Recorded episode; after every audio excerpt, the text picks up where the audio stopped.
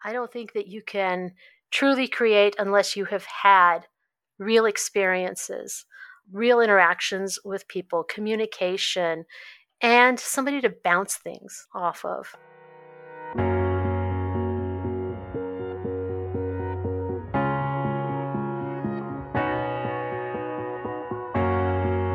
Welcome to Tales with DeSales, where we discuss stories that matter because you are living one. I'm your host, Jane DeSales. I'm a writer, poet, and storyteller. It is my pleasure to introduce you to authors as we explore how fiction impacts our lives and culture. My guest today is Karina Fabian. She is the author of 18 novels in the genres of science fiction, fantasy, and horror. She has produced many short stories and anthologies as well. Space Traipse Hold My Beer is her long running science fiction serial. She claims that her best award received is her trophy husband, Rob. He boasts the titles of Biggest Fan, Idea Man, Technical Advisor, and President of a Rocket Company. Sounds like a match made in outer space.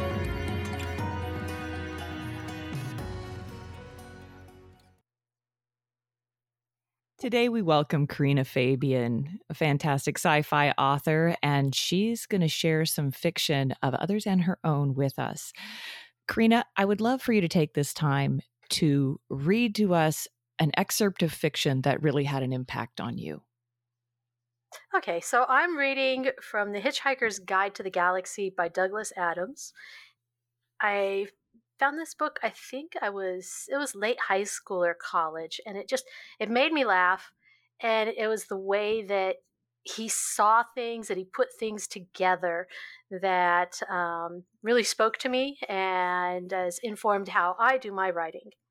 So in here we are learning about the infinite improbability drive the infinite improbability drive is a wonderful new method of crossing vast interstellar distances in a mere nothingth of a second without all that tedious mucking about in hyperspace. It was discovered by lucky chance and then developed into a governable form of propulsion by the galactic government's research team on Damogran. This, briefly, is the story of its discovery. The principle of generating small amounts of finite improbability is simply by hooking the logic circuits of a Bambleweeny 57 submeson brain to an atomic vector plotter suspended in a strong Brownian motor motion producer, say a very nice hot cup of tea, were of course well understood and such generators were often used to break the ice at parties by making all the molec- molecules in a hostess undergarment leap simultaneously one foot to the left, according to the theory of intermediacy.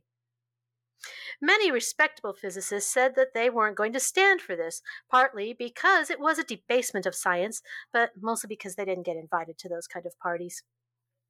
Another thing they couldn't stand was the perpetual failure they encountered in trying to construct a machine which would generate the infinite improbability field needed to flip a spaceship across the mind paralyzing distances between the farthest stars, and in the end they grumpily announced that such a machine was virtually impossible. Then one day, a student who had been left to sweep up the lab after a particularly unsuccessful party found himself reasoning this way. If, he thought to himself. Such a machine is virtually impossible. Then it must logically be a finite improbability. So all I have to do in order to make one is to work out exactly how improbable it is, feed that figure into the finite improbability generator, give it a fresh cup of really hot tea, and turn it on. He did this and was rather startled to discover that he had managed to create the long sought after golden infinite improbability generator out of thin air. It startled him even more just when just after he was awarded the Galactic Institute's prize for extreme cleverness, he got lynched by a rampaging mob of respectable physicists who had finally realized that the one thing they really couldn't stand was a smartass. I love it. I love it. I love it. so do I. That's been like my favorite thing in the world. In fact, um, the priest that t- took my husband through his uh, conversion and also through our marriage counseling, this was our gift to him. was Hitchhiker's Guide. Hitchhiker's Guide, yes. So this very priests need a laugh. So this is a very powerful work of fiction for you in more than one way. It's downright sacramental. It, it certainly speaks to who I am and also to my husband. He has this same kind of humor, and he would be that guy that would sit down and go, Wait, if I have to just do this, then I can create this. mm-hmm. And and I love the fact that if I remember correctly, Douglas Adams is from the other side of the pond, correct? Yes. So of course is. it had to be uh, a good strong cup of tea that Absolutely. was the solution to the problem. So if your husband were creating this device, would he be using tea or coffee or something stronger? Diet Coke. Diet Coke. Well, if it can do what it does to the human body, maybe it can do something for science as well. Very fine. At least it's the right color, right? it's loaded with caffeine. Amen. It sure is. Oh, I'm just so grateful. I, I am so grateful to have you on the show because when I met you, mm. you you had me rolling. I had tears streaming down my face because you just have this incredible sense of humor. And it's so needed right now. It's so needed right now. And, and I, like I said, I think it shows with your choice of literature that you wanted to share with us. Hmm. What I love about that piece is not only does it have the humor, but there's a lot of intellectual weight going on with that as well.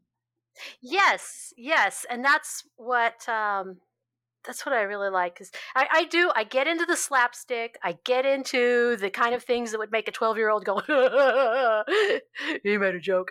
But um, I I also love humor that is smart that looks at things intelligently but from this bizarre angle.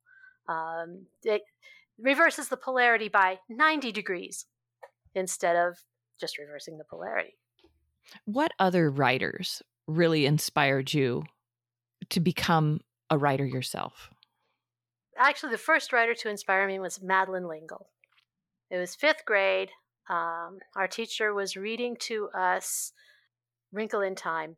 And I, I felt guilty afterwards because I'm sure she thought I was asleep because I had my head on my desk like this so that I could imagine the story in my mind and people wouldn't see my face going through all of the emotions and things which when i'm writing i have to be alone too because of that same thing. I get the manic grins or i get mad and people like what would be wrong with her?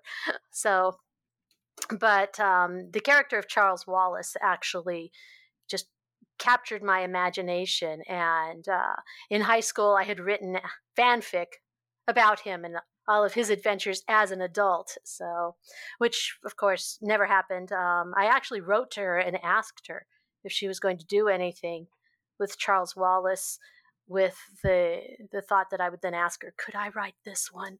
And that just that never happened. I I didn't get the nerve, and and then of course she passed away. So, but I did take that story and change the characters and wrote it as a novel in college.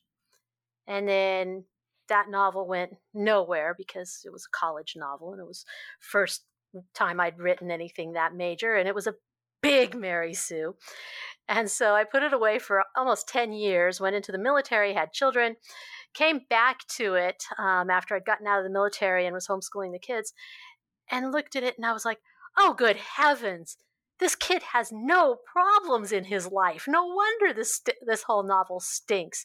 But I loved the planet that I'd given them, and I loved the um, basic plot, and I loved the um, conflict and all of that. So I was like, okay, well, I just need to change this character, and I need to give him a couple problems. And he's a psychic character, so by the time I got done, I, I, put him in an asylum. It was so sad. I really, really wrecked him. And but it was fabulous because the first book, and this one's not one of my funny books, was all about him escaping the asylum with the help of an intern who went ahead and just believed he was psychic. Said, you know what? I don't care if you're psychic or not, just as long as you can manage in society. I mean, how many psychics do we have out there? You walk down the street and you're going to find somebody wanting to do your palm. So, um, and it turns out he really is psychic. And so there's a whole trilogy with that one. It's called the Mind Over series. So Mind Over Mind, Mind Over Psyche, and Mind Over All. And that one's by Dragon Moon Press. So that was my that was my first one, and it was thanks um, to Madeleine L'Engle. The humor, uh, Terry Pratchett has been a big um, influence, and uh, if you ever saw the um, stand-up comedians that did the improv, whose line oh, is it yes. anyway? I've actually seen them live. It's, it's not a book of you. Oh my gosh, I'm so jealous. That is so cool. So, um, I was I was wanted to be part of an anthology about dragons, and my husband and I were sitting spitballing ideas. You know, how can I do something different with dragons? Because everybody's done, you know, the dragon princess that's been swapped, and everyone's done the dragon is a friend and the dragon is a tool, etc. I was like, what's new?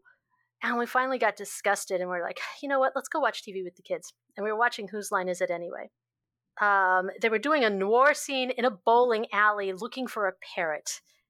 And it was absolutely stupid. And everybody was laughing. And, and I'm thinking, I could do this.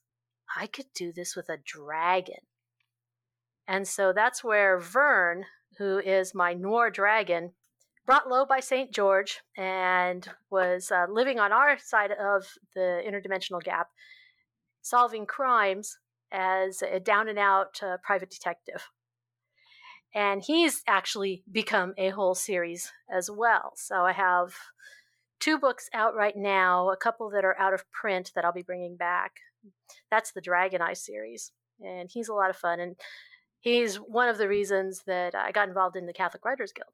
So that's just fantastic. I've read a fair amount of Terry Pratchett and kind of like what you were talking about with Douglas Adams, that there's this incredible humor, but it's almost using humor to um, sometimes, not always, sometimes it's just goofy fiction, but a lot of times he's addressing some pretty serious issues in his books mm-hmm. Through humor and making those issues accessible and giving you a place to look into them. So I like a lot of the I, I, like a lot of the authors that have inspired you too. I mean, there's just a little bit of joy being part of nerd culture, isn't there? there is, there is, and I, I think I grew up in it, so I love it. Yeah, I think we have we we have one, two, three, four. We have four, five, five bookshelves in the house. We have a very small house. And of one of the bookshelves, my husband's books are it's almost an entire shelf of just Terry Pratchett. It's like mm-hmm. Terry Pratchett and then above it we've got, you know, Lewis and Chesterton and Tolkien and we actually have two sets of Lord of the Rings. And then another I don't know if it, it's not nerd culture, but have you read James Herriot? No. Oh, I think you would really like James Herriot because he it's the um All Creatures Great and Small. Oh, mm mhm. It's th- that's who wrote those books. And I think you would love it that it takes you both to these incredible comedic highs but also takes you through drama too.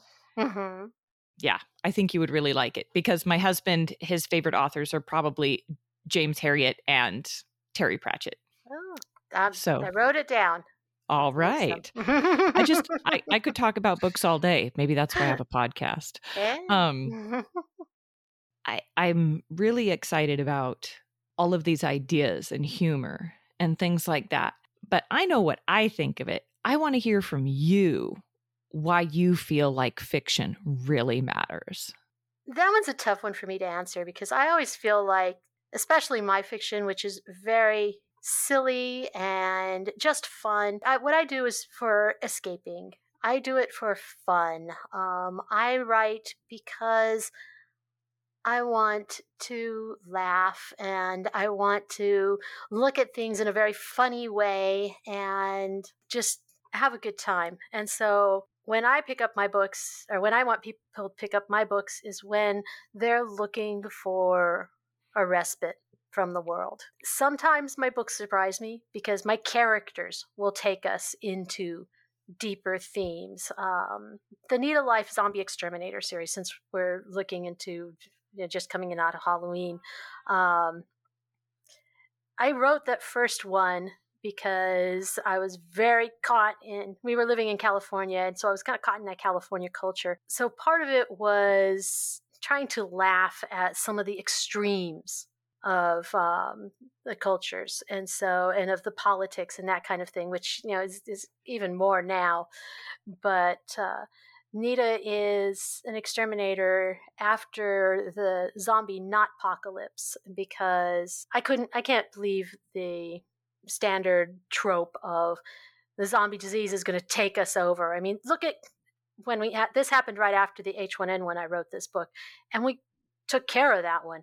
Uh, even COVID as damaging as COVID has been, it has not decimated our world. We haven't lost, you know, 50% of our population and piles of dead and whole towns nothing and that kind of thing. And so I can't see why, if a zombie virus, we weren't going to try and stop that and put all of our powers against it. So what we have now are zombies that are household pets, pests. I think pets would be a fine pets a story as well. Oh, but see, there we go. Now, see, this is one of those things because what did we have as soon as we had the zombies that were we got them down to just about nothing and the fear was gone? Suddenly, there rises this whole movement. Zombies are people too and they're not really dead. They they've come back, and it's a miracle. And uh, so there's there's this like this one section in um, the very first book where Josie Gump's husband comes back from the dead and he just wanders into the trailer and sits down, turns on the TV, and he grunts, and that's all he does is grunt and drink beer and sit in front of the television. But everybody in the zombies or people too are thinking, oh, it's a miracle. Her husband's come back, and they've convinced her this is her husband until until she stands in front of the TV and suddenly realizes he's a monster because he tries to attack her. And she says, "You're not the man I married. You're not even a man." Oh man. And so so zombies are pets. Well, zombies are people, but it's that that denial kind of thing that I wanted to have fun with and mock a little bit. Um, and then I do that with uh, environmentalism like right now the the book that's coming out uh, the 29th of october is called i left my brains in san francisco it's about these environmental extremists who are not against fossil fuels but against manure based fueled which is a brand new technology that's been developed and so this essentially a environmental cult kills themselves at the refinery after basically brainwashing themselves to come back and attack it after they oh rise. Oh my goodness! Dead. So it's their whole master plot. That's a, their whole master plot is to come back as zombies and take out the refinery as environmental protest. The question is, did they all wear the same kind of shoes? I didn't even think about it.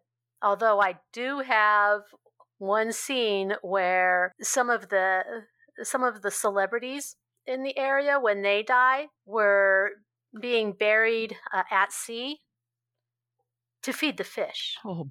It was a very environmentally sensitive way to to give your body. And of course, but they went dressed to the nines as they went to their watery graves. And so there is a scene where they get um, oh, I can't even remember the actress's name, her diamond studded high heel and she comes back from the dead looking for her shoe. so I see that you use humor to engage in ideas and have an introspective look at things that are happening in our culture. But it also seems like you just want to give people a little bit of a break from the heaviness of life. And it reminds me of what J.R.R. Tolkien wrote in On Fairy Stories about that this escape isn't necessarily something that's purely light, even though it is light, but it's also just giving us a break from the darkness and heaviness of the world, that it's more like a prisoner escaping prison than a soldier that's going AWOL. How do you experience that when you read fiction? Oh, when a story is really good, I can become the characters. Yeah, a lot of a lot of people are very visual thinkers, and so they can they see the story playing out and everything. That's not how it is for me. I'm a very um, tactile kind of feeling. I hear things, I feel things, I emote, and so um, when I am deep into a story, then I'm becoming that character. So in a, in one sense, it gets me away from myself, um, but allows me to have that kind of emotional experience without it having to be part of my life. I can I can mourn as a character, I can laugh as a character, I can be in extreme danger as a character, and it's a very safe place and yet it can be a very exciting place and so um, and the same thing happens when i'm writing. I never try to tell my characters what to do. They tell me what they're doing and i just kind of go along with them. Again i feel what they feel i see what they see i'm excited when they're excited and i'm just trying to get that down on the page and the hardest part of writing is when i have to sit down and see what they see so um, as far as the escapism it's basically because i'm i can be there with them and then i can come back into my own life and i've got to be pretty honest i've got a really good life. So i don't feel a need to escape my life necessarily. Um, for me it is it's just the pleasure and the fun and a lot of people get this out of video games and things but for me it's it's reading the books and actually going through the whole cycle of adventures do you feel like you take some of those experiences and actually integrate a little of that experience into your everyday life or does it just stay in fiction there are times when um, a character, and I can't think of any right now because they do, like you said, they just get kind of integrated in there. When a character says or does something, and I can come away going, you know, there's a time in my life where I could have used that. Or I'll think, you know, the next time I, I will be more like this character, or I, I will keep in mind how the experience happened for them. But I have to admit, I'm I'm very much aware that in fiction things have to work out. So there has to be a happy ending. So some action that this character takes, I can say, yeah, that's great in a fairy tale world. but it doesn't always, I mean, we're not guaranteed a, a happy outcome in life. Ex- exactly, exactly. It, it's, it could very much backfire because I may think that it would be great as this character to do this, but especially with human interaction, you have to have the other character that's going to react properly too. So yeah, that and well, and especially like you were talking about, that you have to do what your characters are telling you is true to their experience. Mm-hmm. So talking to them and making sure that things are actually working out probably provides a little bit of a challenge at times. It can. I mean, they generally, again, because this is it's a fiction world when I'm writing, they do gravitate toward the happy ending, but sometimes how they get there is completely different. I had one character, and she was just, she was a minor character. Um, and she was supposed to be the plucky sidekick, where my dragon Vern and uh, his his uh, partner Sister Grace were supposed to be bumbling around because they are magical people in a highly technological world and didn't understand all of that. And then um, this other character was just going to come in and kind of get things done while they were still trying to figure out what was going on. And she wouldn't do it.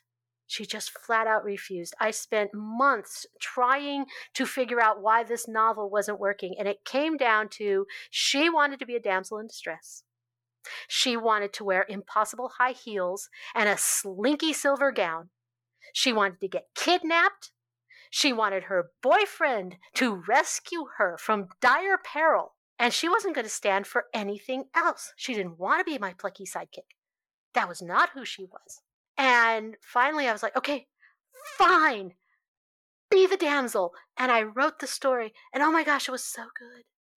It was so good. She was perfect and it was hilarious. And Vern and the boyfriend got to save her. And then after that, later on in the book, she saved them. She just needed her way. And so Uh, that's why I never. After that, I learned my lesson. My characters want to take a complete left turn. I'm like, yes, let's go. What do you want me to do? so, a lot of my books are about the left turns. well, and that just makes them so much more interesting in that it allows us to go those places in our mind and in our experience that convention wouldn't necessarily go. Oh, I need to follow the trope. Oh, I need to follow this plot mm-hmm. line. Or um, this is the way this story always ends. And the reality is, there's an infinite number of ways that it could end. And you're getting to take us to those places. And that's really cool. So, you talk a lot about seeing the world through one of your character's eyes.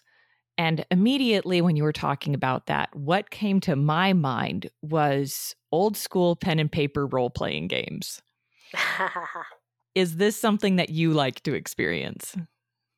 Um, I actually didn't start doing Dungeons and Dragons much until my husband, um, until after we had gotten married. And um, we have a long running game that we play with our adult children. It's our way of staying together. Uh, technology has helped a lot with that since we're scattered everywhere. We play on Roll20 and then talk on Discord. And we're also part of a um, of a group um, through Catholic Geeks that plays. And so, yeah, we do that. Ironically, it's it's a different experience for me. And I do not get into my characters the way that some people do. In part, I think because um, somebody else, the dungeon master, is leading the plot. And so, depending on how good or bad your dungeon master is, and, and I don't mean good or bad as in, you know, he's a bad dungeon master, but how much they allow for character interaction, I don't get to do that kind of um, deep character that I might do. And also just because with other people I just I'm more inhibited. I really am than when I'm writing by myself and, and on the page. I know people don't think people who know me would never think that I'm inhibited, but I am. I am. What they're seeing um, is actually a a diminished who I am in my brain. That's really fascinating. That's really fascinating. It mm. it seems from what you're describing that and this used to be a bad word in my vocabulary, but that you're a very sensitive person. Yeah, I, I would agree with that. And I, I'm also sensitive to what other people think kind of person. We did personality tests, and I, I was an SC, which means that I'm a social, highly detailed kind of person. So, which can be very good, but can also mean that you spend a lot of time second guessing who you are. And uh, the fun thing is, I don't do that on my writing. I just let go. That's that's where that's where you get some of this bizarre humor. And, and actually, there have been times when I'll I'll send something across to my husband, and I'll go, "Okay, is this as funny as I think it is?" And he'll go, "Maybe you better tone that one back just a bit." it happened a couple of times with the Neeta Lyffe books where the humor got too cutting, and there have been a couple of times where I've had something in my head that just seemed fantastically hilarious, but also one of those inappropriate jokes that I would have laughed at at 12 in the schoolyard kind of thing. I'm like, yeah, that doesn't really make it for this kind of fiction anymore. Do I really want my children, or worse, my dad, to read this story? well, that's a good way to figure out your self editing, huh? Mm hmm. Yeah, they're actually when um, the kids were little, I would read my books out loud to them as I was editing, and so a lot of times when I was writing, I, I would be thinking, can I read this aloud to my children and not have to kind of skip over something? mm. So well, and that's a really powerful idea because unfortunately, a lot of what I've seen in fiction, it might have a great plot, it might have a great story, but it's not something that would be appropriate to read to a family. And not that everything needs to be appropriate to read to a family, but some of the images and ideas that you don't even want living in your own head and yeah. that they sneak up on you. They do. You get into a book and it's really good, and then all of a sudden, bam. And you're like, this did not have to be in there. Yeah, but the nice thing with a book is you can always just kind of skip and scan. I, have I've come across those, and what I'll do is I'll read like the the first couple of words of a paragraph and go, okay, I know what they're trying to say, and just move on. But television now, by the time you're smacked with it, it's too late. Yep. That drives me crazy. and it's hard because, especially with it being a visual media, that images stick. Yeah, it's burned. Absolutely. And I find it mm-hmm. hard even advertising because I don't even watch network television. We don't have network television in our house. And I'll be um, watching a YouTube video with my kids. You know, we homeschool as well. So we might be watching something about history mm-hmm. or a lot of times it's history. But I have to watch out for what commercial might pop up because some of the commercials are so licentious or the wow. movie trailers are terrifying. And I'm like, mm. I didn't ask for this. How did this get here? And I don't, yeah. I'm a veteran as well. And, you know, we've seen a lot of life. It's an interesting lifestyle. You encounter an enormous variety of people and ideas. But like you said, it smacks you in the face and you can't walk back from it after it's yeah. happened. You really can't. And that's one of the reasons I wanted to do this podcast is to give people an opportunity to continue to enjoy and seek out new fiction but not worry that they're two thirds into the book and all of a sudden the last 30% is all things you really don't want to read about. it seems like in your creative process that your family and particularly your husband are a huge role. Oh yeah. Rob Rob is my he's my idea man. He is the person that I bounce things off of. Um, especially in my science fiction if I'm not sure about something, about how something might work, or whether the idea I have makes sense, he's the person I go to because, again, he, he's just like in that introduction. He is the one who can say, well, let's take part A and part B. And if we put those together and then add this part over here, suddenly we have something brand new that no one's ever thought of and he's like this at work he's like this um, at home he's like this when he's helping me with my fiction and so um, it's it's wonderful he's like the perfect author's husband he really is. And and he and he loves my stuff so you just can't go wrong there. Did you think that this is how your relationship would look when you guys were dating? We met because um, I had met his best friend, and we were in Texas. And I was in field training at the time. I didn't, I hadn't found anybody who liked Star Trek. We even one person didn't even know what Star Trek was. And then I met Jeff, who's our friend, and he's like, "Oh, I do like Star Trek." And I got a little nuts, and I started showing him all my Star Trek paraphernalia, which I had brought with me. And he said, "I know who you have to talk to." He got on the phone. He called Rob. He said, Talk to this woman. Handed me the phone. I said, Live long and prosper. Rob said, I'll be right there.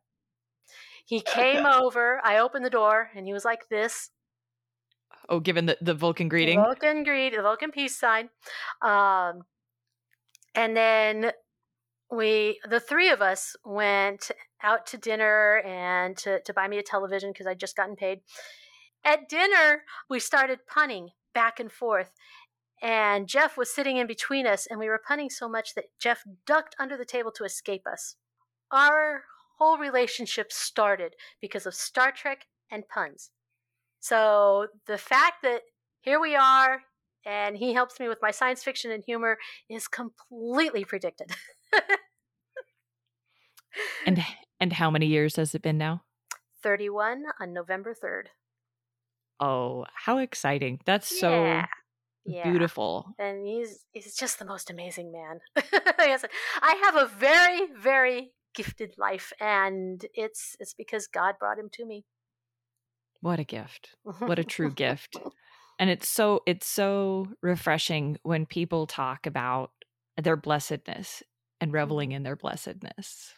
What other things do you feel have been key to your creative process besides your relationship with your family? Catholic Writers Guild.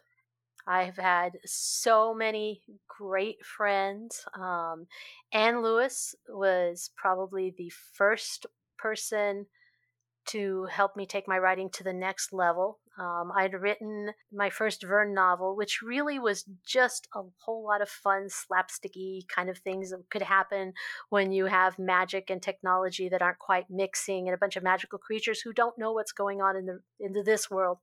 And she said, Well, this is all really good, but there are no stakes in this story. So they, it, it's fun, but why should anybody care? And so ever since then, um, when I write a story, not so much now because it's finally been ingrained, but at the beginning, I would always go back to what Anne said. Why should people care? Where are my stakes for my characters? Um, it can't just be, oh, we're having a fun time. And so that was a, a very big deal. Um, Michelle Buckman taught me that when you describe something, it has to have a purpose. Um, in fact, I call my publishing company Laser Cow. And this is my Laser Cow. This is Mucutus.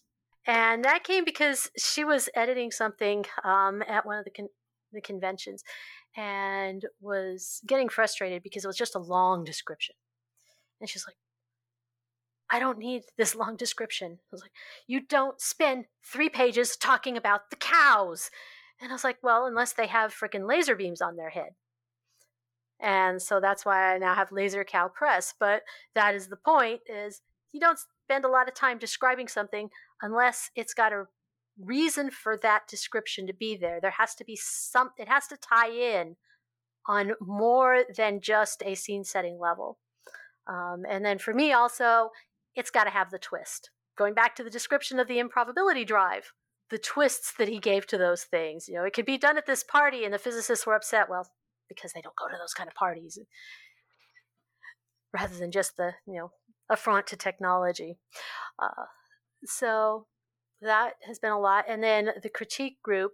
Um, God, there's so many good people in that group that it's, it's so many I could spend the whole time just naming them all, but have taught me a lot about being concise, about um, getting the right words, about knowing when to take a hatchet to my darlings, and where something is really, really funny and well explained up here only and I, I don't get it i don't understand the reference and i have to go back and make sure that i've built things so I am a much better writer because of the people that I've met in the guild.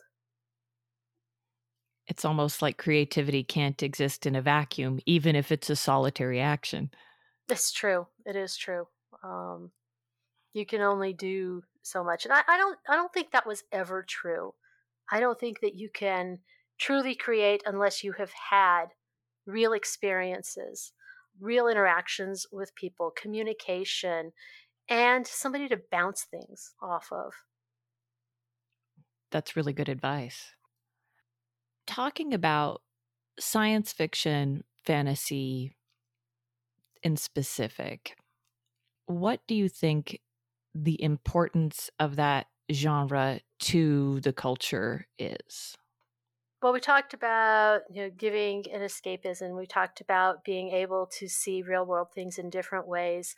Um, but the other thing is to be able to explore concepts, and I'm thinking specifically for science fiction. Um, people don't always realize that a lot of science fiction nerds do, but there are a lot of things that we have now that were explored before the technology was created. Um, the flip phone was purposely uh, modeled after Star Trek communicators.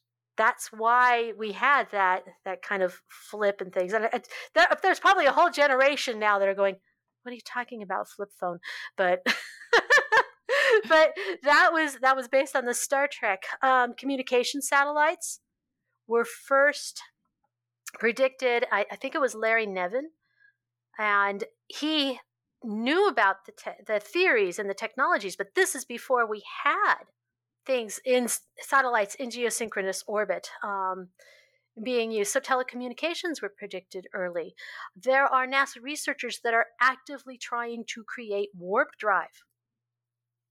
Wow. Yeah, because they're inspired by these thoughts, these imaginations. Um, the replicators in Star Trek. And I know I'm, I'm using a lot of television type references, but there are even more in books. Um, it's just TV is so common a genre, you know, people are going to be able to easily identify. Whereas if I were to mention um, a Heinlein novel, they might go, I, I don't know that one. Um, but like replicators, 3D printing, and they're working now on 3D printing food. So I don't know if I want 3D printed food. I'll just plant some seeds in the yard and I am working on a story. I have this um I have this series. It's called Space Traipse Hold My Beer. It's based on an idea that was floating around TikTok about how humans will actually uh, run run the Federation because we are the only species that is arrogant and impulsive enough to throw two warp cores into a black hole just to see what happens get thrown into a mirror universe, steal a couple more warp cores, throw them into a black hole so we can get back, and then wonder if we could do it again with three. But in this particular story that I'm writing right now, they are running a blockade by a group of spacefaring creatures or humans, humanoids, that are called the Repgans because they believe that only replicated food is the kind of food that civilized people should eat. So it's like taking vegans and then taking out plants altogether. Everything has to be replicated because otherwise it is cruel and unusual to the plant. Oh boy. Which has been a lot of fun. So I don't know if you remember Smokey and the Bandit. Yes, vaguely. It's Smokey and the Bandit in space. Very fine. do you, you, The question is, do you have the same great soundtrack? Oh gosh, I wish I did. it's too bad a novel can't have a soundtrack. I actually have. I actually have a song that um, when the original Neeta Lyffe, I left my brains in San Francisco was done in a as an audiobook. The author did write a song based on the song that um, the environmentalist zombies used to brainwash themselves to come back. Oh no. it's a rap and it is just ridiculous. that is I'm gonna have awesome. to put that one back on on social media so people know. I wish I could just link it in the in the book. well, I don't know about your military experience, but I know that we had plenty of little sing song rhymes to remember everything when I was in basic training. Like, that's how I remember what the effects of a nerve gas are or how to fire a claymore mine. You know, the ah. things you can remember 20 some years later. Yep. I don't think the claymore mine is ever going to come to play in the future, but you never know. I think I need to try and use that now in the space traipse where they have some kind of danger and the the engineering team is trying to save the warp core or something and they're going to sing how to do it. Yes. they do have one rhyme. Um, if the panel electrocutes you, go to the one on the right. And I can't remember how it went. that was a very early episode. Yeah, ours was the the nerve gas one. If I'll see how much I can remember. Strange and confused behavior, gurgling sounds when breathing, unconscious stoppage of breathing, loss of bladder and bowel control. There you go. and we even had a little dance that went oh with it. Oh my goodness. the power of media, people. The power Yep. of media. Is that one on YouTube? I haven't looked, to be honest. Mm. And let's be honest, we're going back to the 90s, so it might not be as catchy as it was back yeah. in the day. Oh. I don't know. When to teach your kids. Oh, I know, right? Eh, eh, my poor kids, they eh, that's I don't know what your homeschooling experience is like, but my kids learn all sorts of interesting things. Yesterday, we were reading about the monastery at Monte Cassino and talking about it going back to the 500s and then it getting bombed by the Allies during World War II and now being rebuilt and, and talking about you know, was it necessary for it to be bombed or was it not? What information did the Allies have? You know, in all of Hmm. these different kinds of questions. And a lot of people find it strange because my kids are five and seven.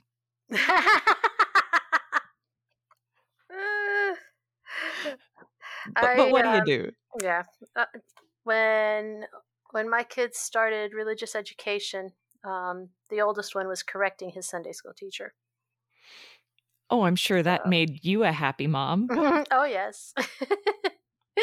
and I think the strangest thing we ever did was try to mummify a chicken. Were you successful? Oh my gosh, we were successful at sneaking up the garage, that's for sure. That is like the smelliest experiment ever. In the end, I was doing it. I was making them watch me as we were doing it because we started mummifying this chicken. We were going to take it to its grisly end. and then we threw it in the trash. Poor thing. All mummified with its little stuff. Someday, some archaeologist is going to go and find this chicken all wrapped up with little trinkets and wonder why? What was ceremony was this? Oh my god. The, the the the early 21st century religious practices Yes, of, Americans. homeschooling parents. Oh my gosh. Like, some of these experiences are just too good. That's all I can say. yeah. So trying to get back to the book because my face is hurting from your story. My face hurts from your mummified chicken. I knew this was going to happen. Um, what do you think sets your work apart from other books or authors within its genre, besides the inclusion of mummified chickens? it's a big combination of silly and serious. Just looking broad spectrum of all of my stuff, I have some very serious work. Um, the Mind Over Minds, uh, Discovery, which is Catholic science fiction. Get to that in a minute. And then I have the absolute silly, which is Space Traipse Hold My Beer, which is hijinks and Star Trek parodies in in uh, in space with a redneck crew that is willing to do just about anything, even within the books. Like um, my last Verne novel, If Wishes Were Dragons, had a lot of very funny D and D tropey kind of stuff, and then it had some very serious issues um, of dealing with family and betrayal because Verne was reunited with his dragon family after 800 years of not knowing what had happened to them. So, and this next one that I'm doing is actually a lot more serious than most of the Verne novels, and it's going to have a lot of PTSD and healing as far as themes. And I'll have to go back and try and, and make sure that the fun is in there too. But it's Verne. There can't not be fun and snark, a lot of snark. So there's a unique, I think, anyway, I try and give a unique take on um, standard genres like Neeta Lyffe, Zombie Exterminator. The zombies are not the harbingers of doom, but your household pest. A dragon who's serving the Catholic Church and is very grouchy about it. Or these rednecks in space that are having a good time. Uh, there's also a lot of my work is Catholic to some degree, uh, some of it explicitly so. My Rescue Sisters stories, which you can find on Amazon, and also the novel Discovery, are about nuns that do search and rescue operations in outer space. So, trying to combine um, the idea of charisms and the thought that whenever mankind has ventured out into new worlds, the church has always been there alongside, trying to help in some way. I think that's kind of it. I think that's enough. It- it- mainly, it's it's all very twisted and um, kind of like a marble cake. Mm, cake. Yum. Now I'm hungry. I know, right? It's almost lunchtime here. I'm like, Mhm. oh, oh, that sounds good. yes. So, what upcoming work do you have? You were, said you were working on another Verne story, and when do you think that these will be available? Okay, so I just launched a Space Traipse story on Vella, and you don't have to have read any of the other stuff to enjoy it. It's a parody slash homage to Gamesters of Triskelion from Star Trek the original series, but it takes place with roller derby. And again, that's on Vella. It's called Gamesters of Triskelion. Then Neeta Lyffe, Zombie Exterminator in I Left My Brains in San Francisco is up right now for pre order from Amazon.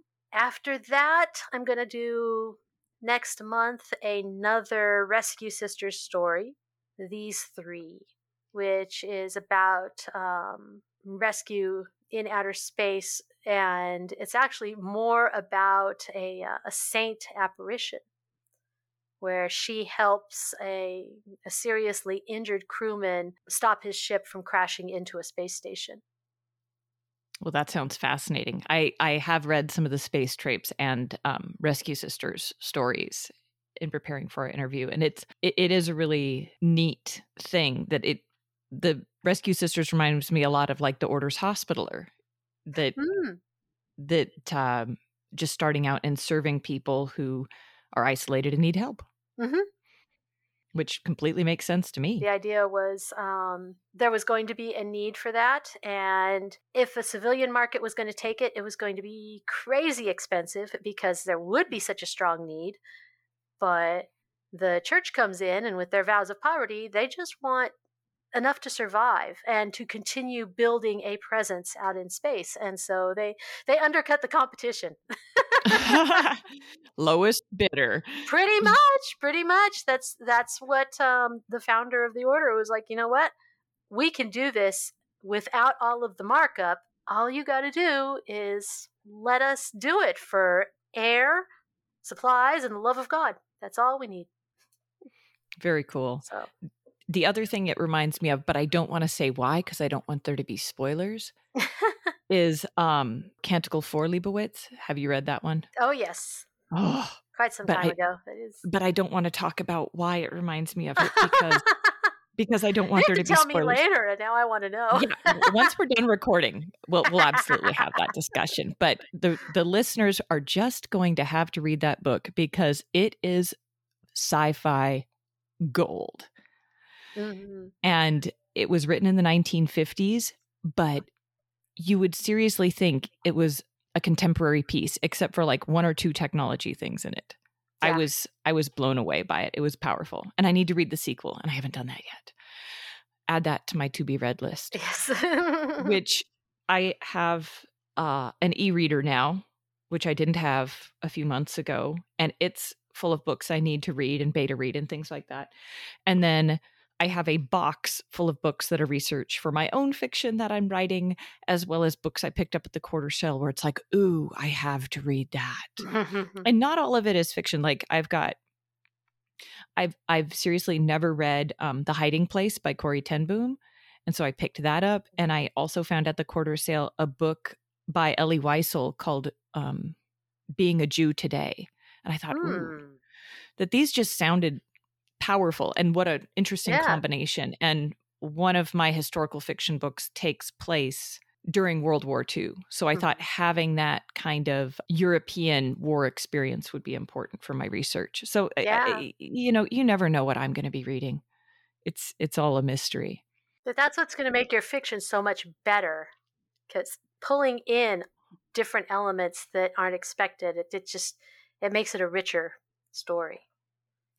Well, and that's the thing. Like you look at Tolkien's work, mm-hmm. and he created a world. He created a, a universe. He created a theology, he, even though it's not expressly called a theology. He mm-hmm.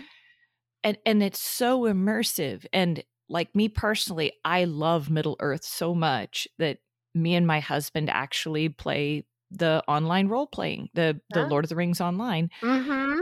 because the artwork is so well done and most of the developers seem really dedicated to being true to Tolkien's vision. Yeah. And so it, it allows me to immerse myself character wise into this world and I get to be a battle hobbit princess for a little while. Nothing better. I I love hobbits. What can I say? It's like I want to be a hobbit and then I find out I'm actually Boromir. And it's like, oh that I'm kind of a prideful turkey. But you know, we we do our best. We do what we can. I am inviting you now to test the fates, my friend. We are Uh-oh. ready for our random round. Okay. And you, being a gamer, you know what these are. I do. So these are my percentile dice for our listeners. You can choose from tie dye or pink with mermaid sparkles. tie dye. Tie dye, a woman after my own heart. All right. And then there's the 100 over caffeinated questions.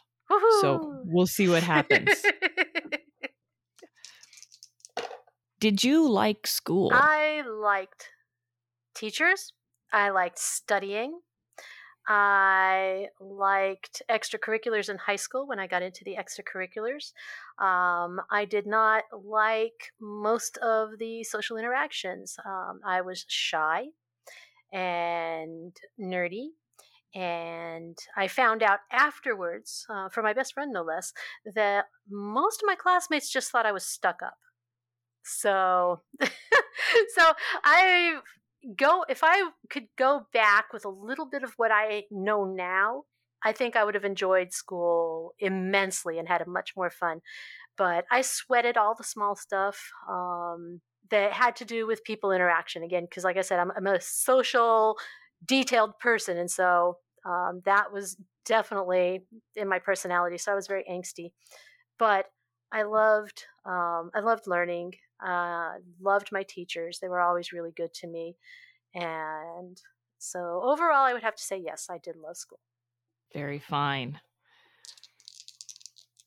How do you think the world will be in 50 years? Here's hoping it's not like in Neeta Lyffe, where there are zombies that occasionally roam and get into your trash, um, and where the state of California won't let you use bleach to drive them away.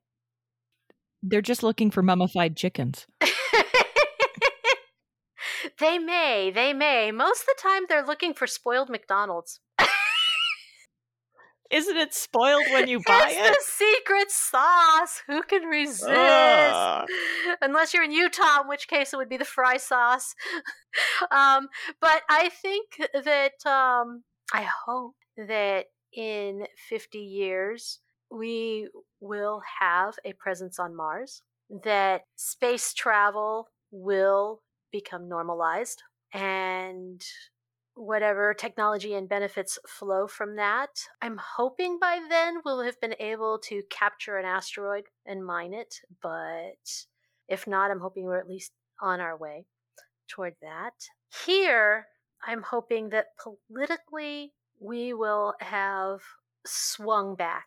Right now, we you know you go from you go from to extremes right now i think we're here in our extremes as far as political views and everything else and i'm hoping that pendulum is going to come back so i think that after such a rough road faith will come back stronger as well And isn't that what we all hope for? Yeah.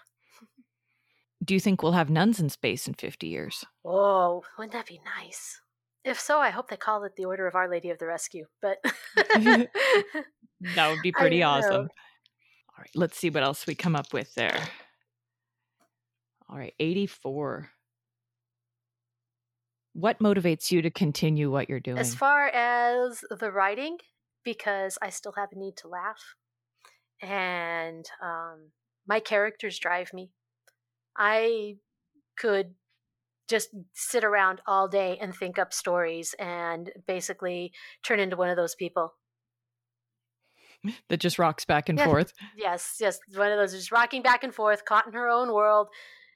Maybe remember to eat. No, I, I would never forget to eat, but um, but yeah. Uh, in fact, the reason I started writing was because I felt so guilty having all of these stories going on in my head and not doing something with them.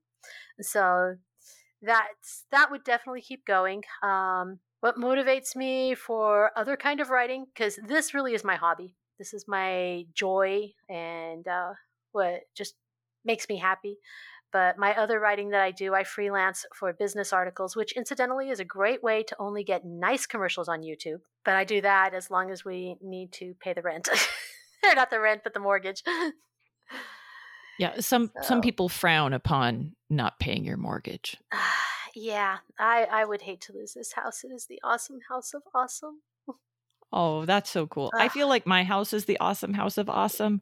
I don't know if other people see it that way, but I don't think that matters. No, it's it's if you're happy where you are, and we've got it trick tricked out in geek chic. So yeah, I see your your nice dragon um, poster in the uh, background there. Mm-hmm, yep, and in front of me are some of my book covers done as posters. Cool. Yep. And in the bedroom, we have art by Kat Heckenbach, which, if anybody is into geek art, Kat Heckenbach is somebody worth looking up.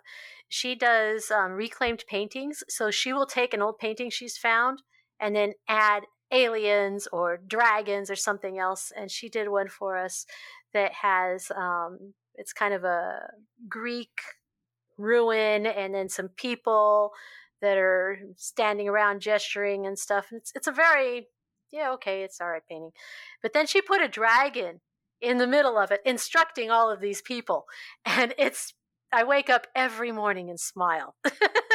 oh, that's just too awesome. So, yeah. There's no limit to the creativity we can come up with. Mm-hmm. let's see what creativity comes out on these dice. Okay. All right. What would you do if you had enough money and didn't need to work? Oh, all right. First, um, we've actually daydreamed about this. We, when we get a lottery ticket, we sit down and figure out exactly what we would spend this on. So, by definition, enough money that I don't need to work means that we have paid off our house and um, done all the improvements that we need to it, which means hurricane shutters. because we live in Florida. Um, so, what would I do? I would write. I would write a lot more than I'm doing right now, just my stuff. I would pay somebody to do the marketing for it. And I would go on a lot of cruises with my husband where we would be totally spoiled. And I don't even care if we get off the boat. I just want to be able to go somewhere and go, hey, can I have another soda? Thank you. Or can I have some food? I would be so fat. It would be great. I would. And then I wouldn't even care how I look in the bathing suit. Do you have an ultimate cruise destination? We are we're cruise people. So we've done the Bahamas twice. We did a Mediterranean cruise. And so we want to do an Alaska cruise next. We're hoping this summer if uh, if things work out, that's what we're going to do as a graduation gift for my third born when he gets graduates from college. So, Very nice. Alaska's amazing. When um, and this is another influence from Madeleine L'Engle. I've I've always thought about cruising to Antarctica. That's on my bucket list. Is it? Ooh, well, maybe we need to do this together. Yes, yes, yes I love plan. it. and my last question for all of my guests is what gives you hope right now? I'm not sure I've ever been without hope.